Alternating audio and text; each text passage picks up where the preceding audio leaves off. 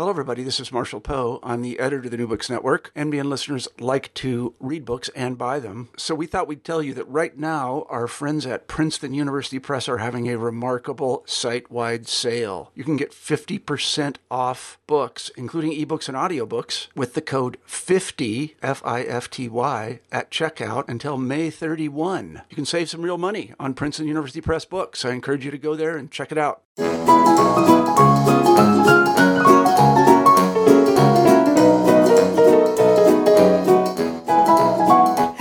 I'm Laura Landon. Welcome to the New Books Network Journalism Podcast to mark 150 years of The Nation magazine. The Nation began publishing in July 1865. It's the oldest weekly magazine in the United States, a flagship of the political and cultural left. To mark its 150th anniversary, the nation's archivist, Richard Kreitner, is publishing The Almanac, a daily blog on the magazine's website about what happened on that day in history and how the nation covered it. Today on our podcast, Richard Kreitner talks about the week of May 10th to May 16th, a week that includes stories about the first woman who ran for the presidency of the United States, the death of Bob Marley, and Israel's Declaration of Independence. We interviewed Richard Kreitner from the nation's New York offices via Skype. The interviewer is Bruce Wark. Well, Richard Kreitner, uh, on the podcast today, we're talking about uh, the week of uh, May the 10th to May 16th. And uh, we start with May the 10th, 1872. That's uh, coverage of Victoria Woodhull. She becomes the first woman to run for president of the United States. And, and what was that story about?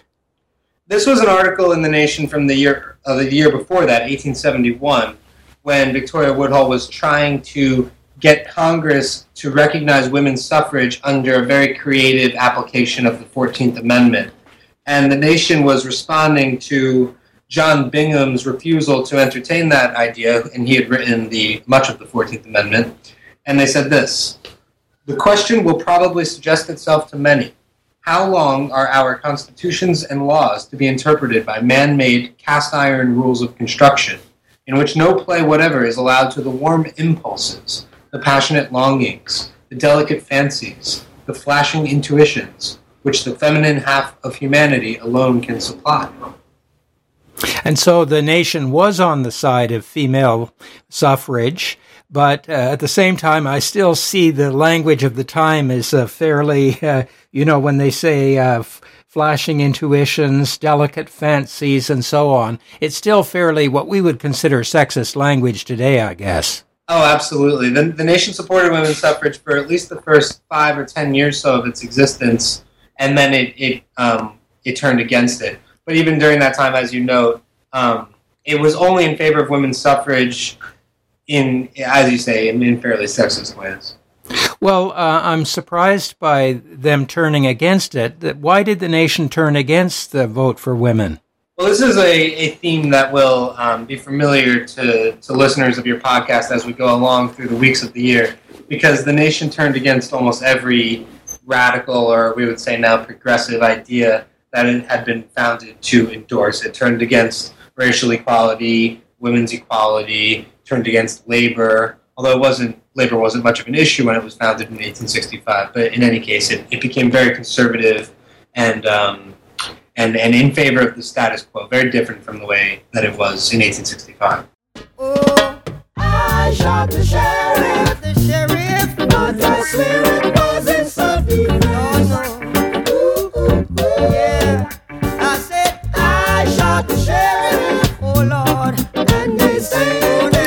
Well, as most listeners to this podcast will know, that's the famous I Shot the Sheriff by uh, Bob Marley and the Wailers.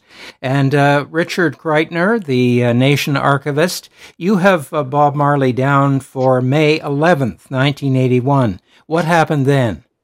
That was the day that Bob Marley died of uh, complications from cancer in Miami. His plane was, was making a stop from Germany to Jamaica, and he passed away from uh, a cancer that was actually first discovered under his toenail, I believe.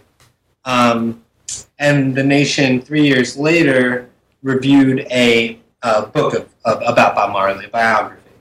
And and who wrote that uh, review? That was by a freelance critic um, named George De Stefano, who about 10 years ago or so wrote a history of the mafia in America. So, could you read a bit from that review? Sure, it's, it's, a, great, it's a great piece.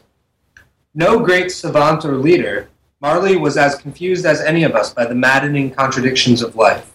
He was, however, also a unique artist who articulated the hopes and sufferings of the poor and powerless through his direct, unaffected folk poetry and protest lyrics. Perhaps what is most significant about Bob Marley is that for a brief while he managed to alter the terms of cultural exchange between first and third worlds.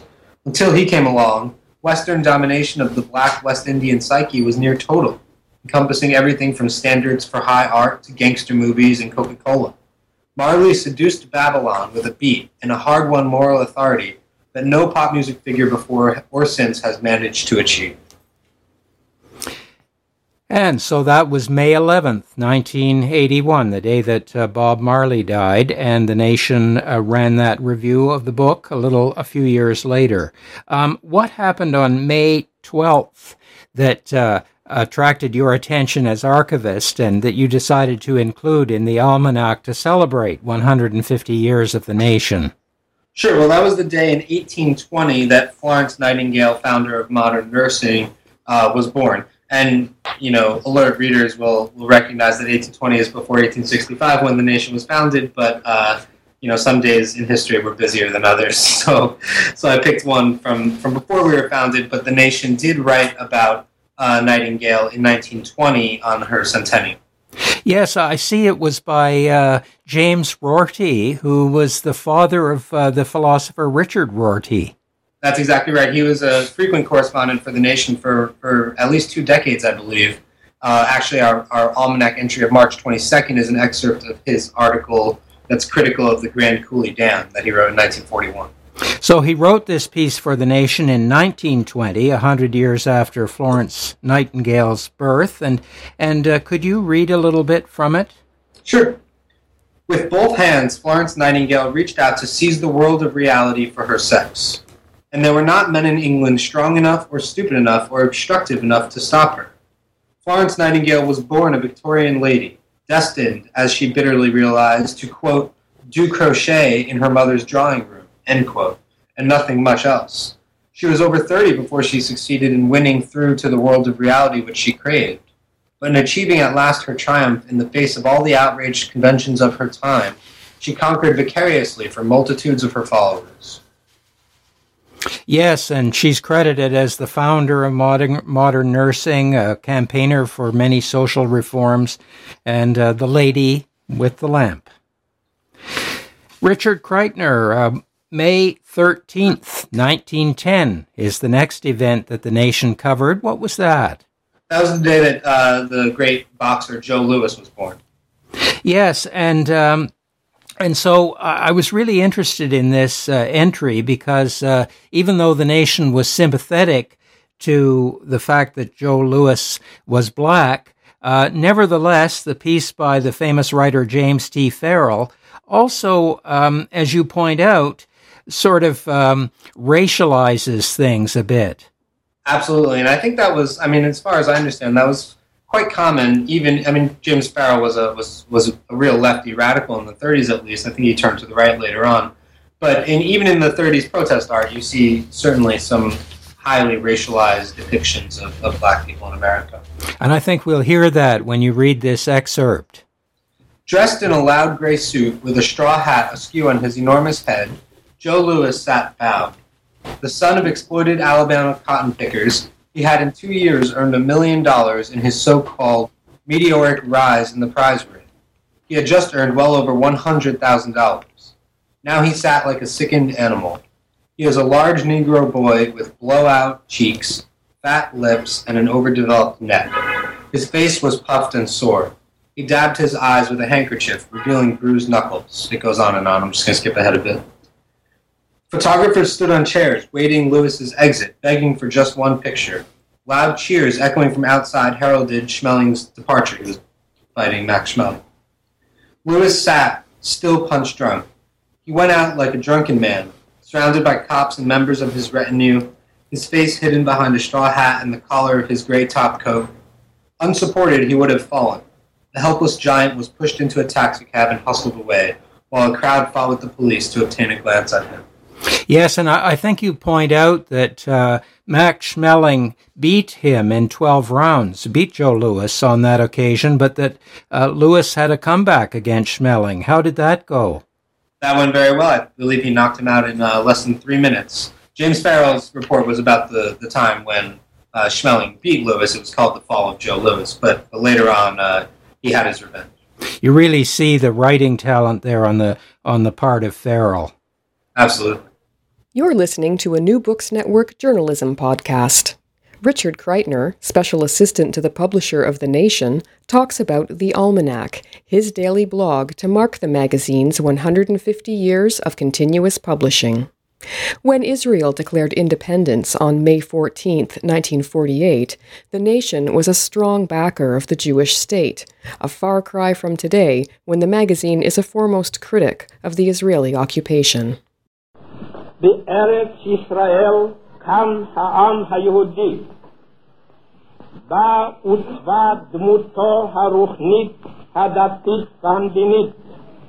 That's the uh, voice of David Ben Gurion, Israel's first prime minister and considered the founder of modern Israel, on a historic date, May 14th, 1948. So, what uh, would you say about the nation's coverage of the uh, founding of modern Israel? Well, the nation was not only to not only cover it from a journalistic standpoint. The nation was one of the most avid supporters um, certainly in the United States as a publication, possibly even in the world, um, of, of Israeli independence from, from British Mandate Palestine. The nation submitted tons of reports to the United Nations. The nation lobbied um, the Truman administration constantly to, to overcome some anti Zionist skeptics in the State Department.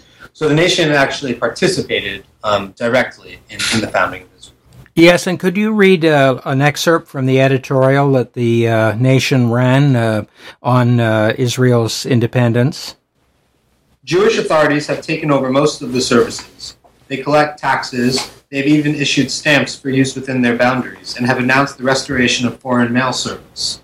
More impressive still, they have set up an agency to control the properties of Arabs who fled as the Jews took over. Businesses are being managed where possible Vineyards and other farms are being tended and their produce used, but the assets conserved for the legal owners. This, I should say, is the final proof of an established, responsible administration. At the same time, the Jews are fighting the Arab invaders and their local allies with courage and success. That they can hold out for a long time is certain. American Army officers who have lately inspected the Jewish forces and training centers have reported a high morale and intelligent preparation. Already, Arab leaders are letting it be known that while they are committed to a holy war to blot out the Jewish state, they will also go about it gradually, accomplishing their end, as Azzam Pasha said the other day, by attrition. Yes, uh, you can really hear strong support there. But yet, yet, Richard, anybody who reads the Nation today will know that uh, the Nation today is a is a very uh, a serious critic of Israel, to put it mildly. Um, what happened in the years since then to change the nation from a pro Zionist publication to uh, a critic of, of Israel? Well, the nation was very disappointed with the occupation after 1967. Um, we were still writing and, and publishing very pro Israel um, arguments, while after that, well into the mid 70s, but there was an increase. I've written an entire memo about this, so it's pretty fresh in my mind. Um, there was a there, there were criticisms of the occupation through the mid 70s, saying that it would be um, you know deleterious to Israel's own security. But by around 1980 or 1981, when Christopher Hitchens came on board, actually, as I believe um, he was a prime mover of this of this shift, um, there was much more criticism of Israel in the nation's pages and uh, in December 1981, there was a special issue called The Myths About the Middle East, co edited by um, Kai Bird, who, who has since written, uh, I believe, a book about his, his time um, growing up in, in Israel, Palestine, um, which, which I would call the definitive moment when the, when the nation changed its tune. You're listening to a New Books Network journalism podcast. Richard Kreitner, the nation's archivist, talks about the Almanac, his daily blog to mark the magazine's 150 years of continuous publishing. Richard has selected notable events from each week of the year, along with excerpts from related nation articles and editorials. For example, the entry for May 15th is pegged to Madeleine Albright's birth in 1937. Albright served as President Bill Clinton's ambassador to the United Nations. When Clinton named her the first female Secretary of State in 1996, a Nation editorial criticized women's groups and other backers for hailing the appointment of a hawkish pro Israeli diplomat. As we continue our podcast, interviewer Bruce Wark asks Richard Kreitner about an event during the First World War and how the nation covered it. May 16th, 1918. And this, boy, Congress passes the Sedition Act. And you picked that one. Uh, the um, Nation ran an editorial. And again, I was very surprised by the Nation uh, response to a piece of uh, legislation that I guess civil liberties groups would uh, say uh, really undermines civil liberties. And and what did the Sedition Act uh, do? What what was it? You know, uh, proscribing. It, it, limited free speech insofar as as you could not utter um, or or publish uh, anything that was seen as seditious uh, to the United States government. Yeah, I see that the socialist leader Eugene Debs went to prison for a couple of years under that act for advocating uh, for opposing conscription during exactly. the war. And when we featured that, that day on the Almanac um, a few weeks ago, and it quoted an article in The Nation about Eugene Debs from, I don't remember, 1919 or 1920, and it was the, the great civil liberties defending nation that we know and love. Now, uh, could you read us a select, uh, as an excerpt from that editorial? Sure. If the purpose of piling up sedition laws is to create a public atmosphere in which juries shall find it more difficult to live up to their judgment and conscience, such laws are vicious. Otherwise, they are hardly necessary. We know that the mind of the country is such today that disloyalty proved in court will be punished. But it may be asked, what harm is done by a bit of superfluous legislation? Which is what the nation was saying the Sedition Act was. Well, there is very real harm to the extent that this practice encourages the national vice of believing that the whole duty of civilized government is in putting laws on the statute. A vast enthusiasm for new laws and a vast indifference after their enactment is very much the American way of it. But even then, what harm? No harm, perhaps, in peace times when laws are passed amidst acclaim and forgotten.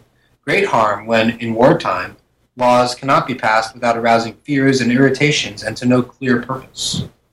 Yes, a very um, different kind of stance than the nation would have today, I think. Absolutely. It, it, feels tortured even while I'm reading it. I'm not really sure what they're getting at. They're confused. yeah. Saying that, you know, no great harm anyway. Um, uh, so, yeah, it is tortured reasoning, isn't it? Exactly. So, uh, in this week, May 10th to May 16th, the things you've chosen show a kind of evolution of the nation, I think, in, in several ways. Um, what, and we've been talking about some of those things. How would you uh, characterize that, Richard Kreitner? Well, I'm looking back over and I'm seeing three um, pieces about women. We had Victoria Woodhull in, in 1871 running for president. Florence Nightingale, a great social reformer. We wrote about her in 1920 on the centennial of her birth. And then we also had uh, the coverage of Madeleine Albright. And there's no clear narrative. It, it, shows that, that things things rise, things fall, things change. Um, what else did we have? We had Bob Marley, so we, have got a little bit of culture coverage, which we seem to have every week. Um, so a great, a great array, and also sports. I mean, a lot of people forget that that uh, there's a politics to sport, sports as well, and, and a literature. And, and James Farrell's piece was probably my favorite of the week, despite its uh, regrettable dabbling in, in the racism of its time. And in fact, when you mention sports, the nation does write about the politics of sports today. We do. We have a great writer named Dave Zirin, who uh, is probably our most popular writer these days. Well, Richard Kreitner, thank you so much for talking about uh, May 10th to May 16th, and uh, um, thanks again. Great. Thank you. See you next week.